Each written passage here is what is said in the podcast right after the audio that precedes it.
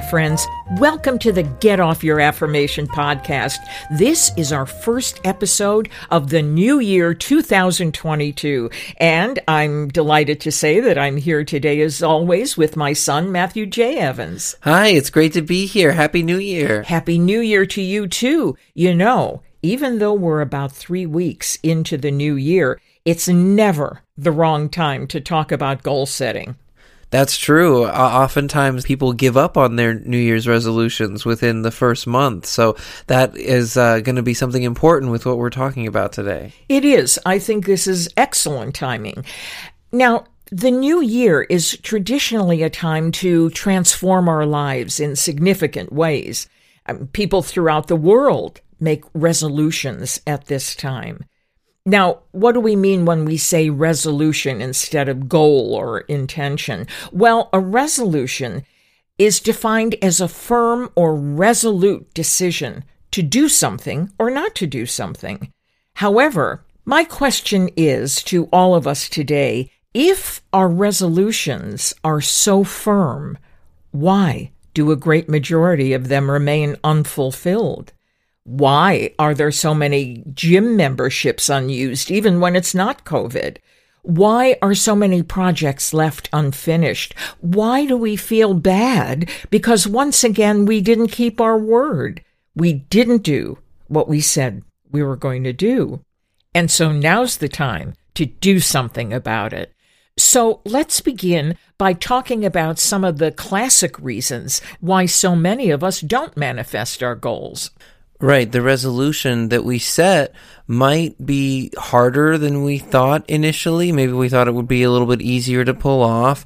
And we've run into some challenges and some roadblocks that kind of discourage us. I, I know so, so, it's so easy to get discouraged, especially with something like a gym membership. I know from personal experience, the first time you go, Oh, this is easy. I got this. The second time you go, okay, yeah, okay. Mm-hmm. By the time it's for me, like the fourth time, I'm I'm kind of not having fun anymore, and it's very much a chore, and it still hasn't become a part of my daily routine, and it's really awful to drag myself out there. Yes, it's very hard to, as you say, drag ourselves around because clearly there's an inner conflict that comes when a part of us knows we should be doing something and another part of us disagrees vehemently. Now, we talk a lot about our many selves and how there are so many different components in our consciousness, but we rarely give attention to the inner adolescent. The inner adolescent is around a lot. The inner adolescent really believes that they shouldn't have to do something unless they want to. The inner adolescent, like the inner child, um, in many cases is ego driven. And it hasn't had the maturity to understand that sometimes we need to do things that we don't want to do because it is better for us. It's something that we've chosen as our higher self. And we need to come to terms with the adolescent and not let them yell and scream in our consciousness and cause us to lose sight of our goals. So for me, this is what happens when I get a gym membership and when I decide that on this new year, which I've decided for many, many years, that I was going to get a gym membership and stay fit on a regular basis by exercising. Well, the first person I meet in my consciousness is the inner adolescent who says, I don't feel like it. Do you have a voice like that, Matthew, in your consciousness? Well, yeah. Uh, most of the time, it sounds like my regular voice. well, yes. See, that is that is the confusion. Unless we know ahead of time that we're dealing with our many selves, the biggest mistake we can make in consciousness is to think that I changed my mind. I thought this way, now I think this way, instead of coming to grips with the fact that there are different, shall we say, entities or aspects of consciousness. Some have grown up, some have stayed. They're part of the archetypes that Carl Jung talked about, and they reside within the spectrum of our consciousness. We have conversations with them all the time, but seldom do we realize that we're talking to perhaps a less mature or less healthy aspect of self. This is before I have reached the front door. I don't feel like going, but I have to go. I don't have to go if I don't want to go, but I should want to go. I want to have the results of this exercise, but I'm tired and I'm hungry. And I thought we could get some cheesecake. Sound familiar to you, Matthew? Yeah. Oh, yeah. I, I think this rings a bell for almost everybody listening. Yeah, I want cheesecake, and I don't think it's fair that I should spend all this time working up a sweat and then I'll have to work on my hair again, and that's going to take another hour. And I won't have time to do the things I really want to do. How about if I go tomorrow? Right. There's always tomorrow. Well, it seems that way to the inner adolescent. Yeah. You can do everything tomorrow. Sure. Well, Everything yeah. you don't want to do. No, they think so. The inner adolescents believe that we should always do what we want to do, what requires the least effort and generates the most fun. Mm-hmm. And if we stick to those rules, then we should live a happy life, and there's no reason to stamp our foot or throw a tantrum. It's just easy to be nice when everything's going your way. Yeah. Oh, yeah. Yeah. I remember uh, uh, one of my dance teachers when I was very young had a term that she used uh, with the kids to, to kind of help encourage us uh, to develop the skill of impulse control. She all she had to say was impulse control. You know, if the class started to get a little rowdy or something, we're we're here to be focused. We're in class now. The time for fun can be later. Impulse control. Yes, I remember her well. She was a wonderful, well renowned dance teacher who passed away a couple of years ago, but she was a wonderful teacher and especially good with small children. You were six or seven years old at the time. I remember that. And uh, I was sitting with the, the other dance moms, and I heard her say that. It's all about impulse control. And then she added, I've tried to explain that to my ex husband. she said, and maybe that's one of the reasons that he is my ex husband. Yeah, I don't and, think the little kids got that joke, but I the know. moms all laughed. They yeah, ab- absolutely. Um, no, she wasn't laughing either. Well, uh, she really meant it. And it was so powerful because it was such an unusual term for her to use. Mm-hmm. And yet, look how successful she was. You remembered it all these years oh, later. Yeah. I'm not saying I mastered it, but I, I remember her saying it vividly. well, let's put it this way impulse control is a wonderful idea if we understand where those impulses are coming from and what kind of power they might have in our consciousness. Again, we're talking about an inner adolescent. And so all we have to do is think of ourselves uh, during the ages of 11, 12, 13, and try to figure out what we were like during those times, how important it was for us to have fun and to do the things we wanted to do, and how hard it was to do the things we had to do homework and chores. It was the rare adolescent who was able to say, if I do all my work now, I'll be able to enjoy myself later. That's usually not the vocabulary of the inner adolescent. They want what they want and they want it now. Uh, otherwise, they just don't stop. Mm-hmm. They cry, they whine, they feel sorry for themselves. And we think it's our own adult voice that's talking and we say to the inner adolescent, You're right. We can have that cheesecake today as long as we're sure we're going to go to the gym tomorrow. Mm-hmm.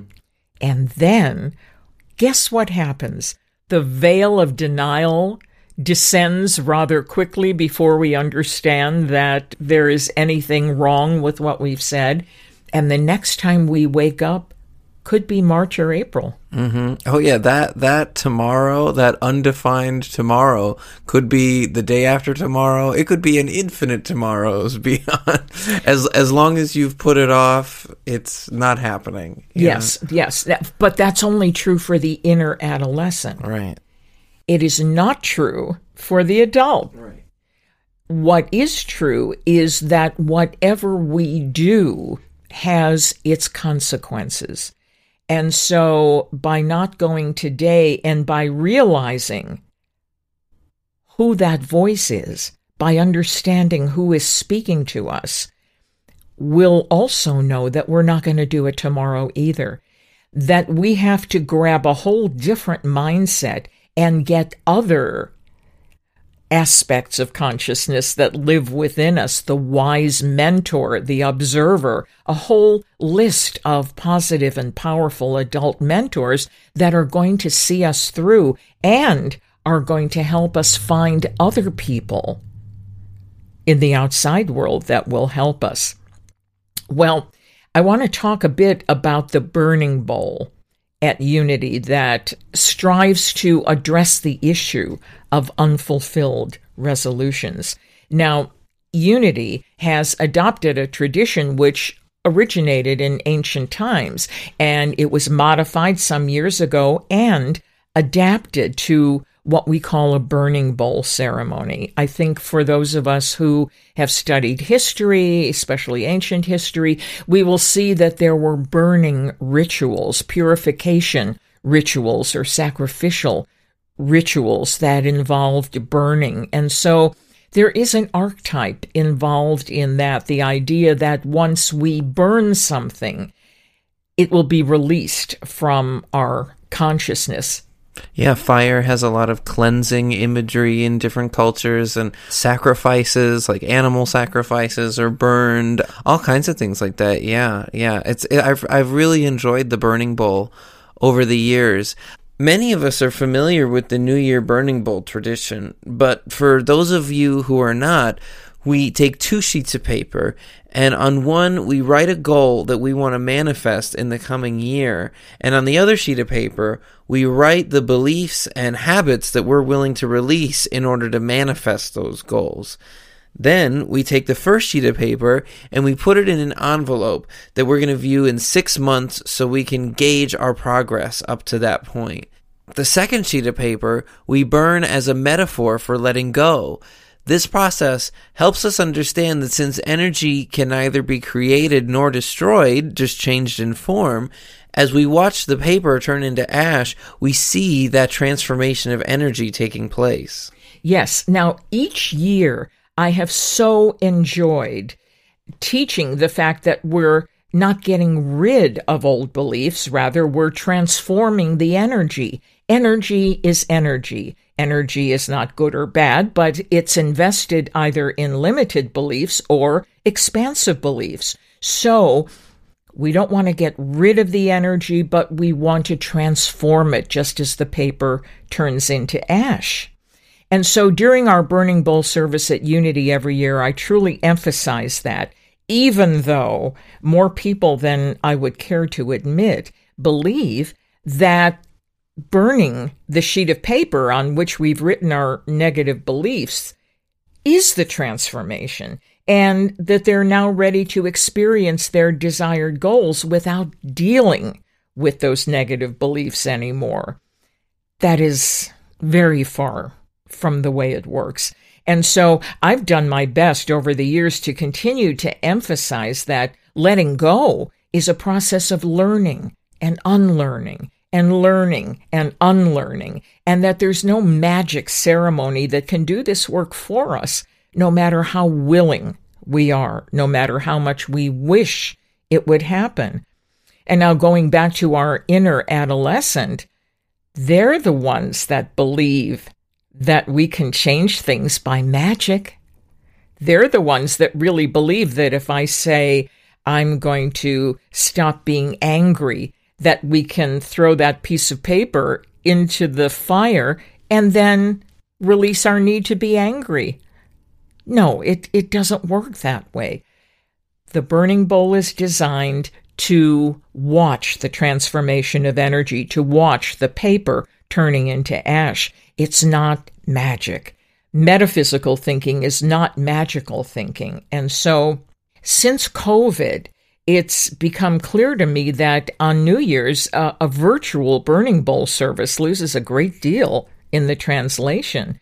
And I began to think hard about finding another format that would not only work as well, but would take us to a new level of understanding as to how to work with our New Year resolutions in a more effective and transformative way. I've always loved how the burning bowl is a, a, really wonderful visual metaphor, but yeah, not something that's doing the work for us. We we're we're setting an intention by doing that, but we still have to check in with it every day and and renew our commitment to that. Yes, we do. Absolutely, we do. And so there were two things motivating me to make a change in the burning bowl ceremony that we did two weeks ago.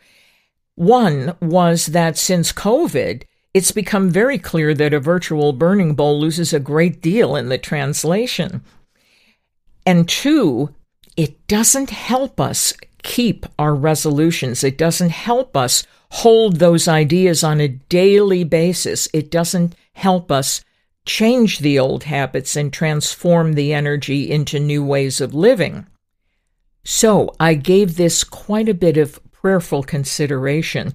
And suddenly, I remembered an experience that I had a couple of months before, which related perfectly to the process I wanted to communicate with our congregants and those who watch our virtual services all around the world. I noticed that I was having extra back pain, just kind of aches and pains that I've had for so many years. As I always say, uh, in the days that I worked in the theater, I was dropped by almost every male dancer west of Manhattan. And so, you know, there are some muscle aches and pains that uh, are fairly chronic. But I noticed that I was walking favoring one of my legs, kind of like a limp, but also I was being very careful with that leg because that's where I had a hip replacement some years ago and I didn't want to injure it. I didn't want to upset it. But what happened by my favoring one leg was that I was causing pressure in my lower back. And I decided to let go of that habit. Now, I knew it wasn't going to be easy because who knew how long I had been doing it without noticing it? But here were the effects of my walking, favoring one leg. The effects were that I was putting so much pressure on the other side of my body that it was becoming very painful to walk. So I wanted to make an affirmation or set an intention or make a resolution that would help me achieve a successful manifestation process. Then I started analyzing my physical behaviors and began writing on the second sheet of paper reminders to myself. First, I said, when rising from a sitting position, put both feet firmly on the ground. Put weight on both legs. When going up or downstairs, use both legs instead of favoring one and distribute your weight evenly. Be mindful of sitting for too long a time without getting up or changing positions. Check often to release accumulated stress. And so I wrote all of this down and a few other things as well because I had given it enough time and attention. I was serious enough about it to try to capture those behaviors that were inadvertently contributing to my muscle aches. And I thought, wait a minute, I can't burn this sheet of paper. I need to keep this sheet of paper. Not only do I need to keep it, but I need to keep it in my pocket, in my purse. I need to remind myself every day that in order to get what I want, I have to release these habits, which have been largely unconscious to me. Now I have to remember to look at the paper. I have to remember to be mindful and conscious. And if I don't remember, I'm not going to beat myself up about it and get into the shame blame game. I'm just going to remember to get back to work. Now, this probably sounds very simple because basically, in our goal to make New Year's resolutions and make these great changes in our lives, we usually have what seem to be larger goals. This goal seems rather simplistic. But for me, this decision to manifest this resolution reminded me of all the times that I didn't. And I wanted to change that. I wanted to be the person that I could trust. I wanted to be the person who kept my word to myself. It's always been important for me to keep my word to others, but for me, that was easier you know, I never really thought that much about how not keeping my word to myself, or as we said before, giving in to my inner adolescent, was keeping me in a negative and limited place. So, I started using that piece of paper every day when I walked up and down the stairs, when I felt I had been sitting too long, I became mindful of becoming conscious of my body, no matter what book I was reading, no matter what talk I was writing. It was more important for me to keep my word and to take stress off of my body. So, as I was looking back and thinking about that process, that instead of burning the second piece of paper, I kept it I realized that that, for me, was the missing component in the old burning bowl experience. We do need to write an affirmation and keep it and be aware of it and look at it after periods of time to see where we are in the process. But we also want to keep the process itself. Again, transformation doesn't come by burning words in a bowl of fire. Transformation comes when we become conscious of transforming that energy in our own minds, using the same energy for a greater good in our experience. And so, this time, the burning bowl didn't involve burning. This time, a couple of weeks ago, during our service, we wrote on our first sheet of paper, My goal in the coming year is to experience, and then say the words. What is it that we want to experience? Then, on the second sheet of paper, we write, I fully and freely commit to making the following changes. And then we list the old habits that we intend to shift and we do them one at a time and we keep that piece of paper and we realize that that piece of paper is a roadmap. It's a roadmap that will help us get from where we are to where we want to be.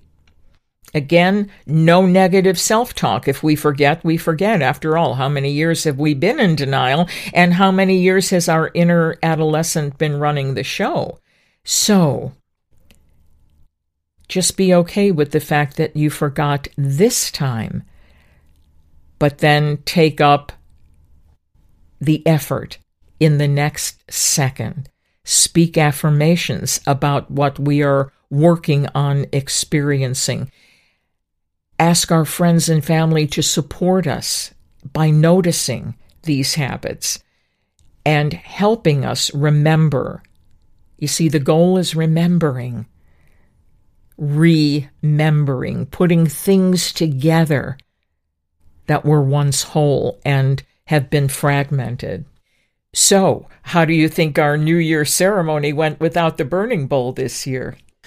It was great. It was a really powerful ceremony, being able to, to write down our intentions and then hold on to them and be able to continue to remind us every day. It was, it was really powerful. I'm so glad. I felt the same way.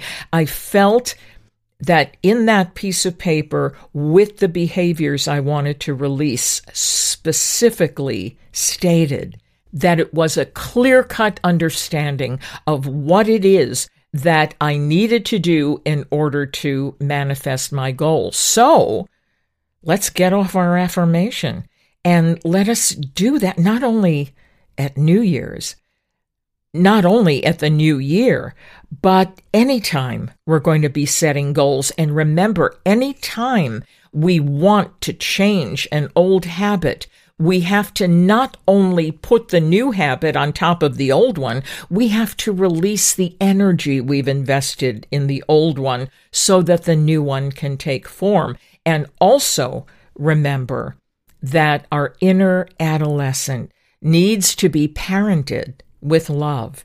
They don't always have to get their way, not even remotely. And let's remember to recognize that voice, to understand that it's going to come up, especially in areas of discipline where we need our full adult self, and that within each of us is the living spirit of truth, and we can access that wisdom, that strength, and that power to help us do all that we were created to do and to be. Thanks so much for listening to the Get Off Your Affirmation podcast. Please connect with us on social media. We're on Facebook at the Get Off Your Affirmation podcast and on our website, getoffyouraffirmation.com. We look forward to hearing from you. Have a wonderful week. You deserve it.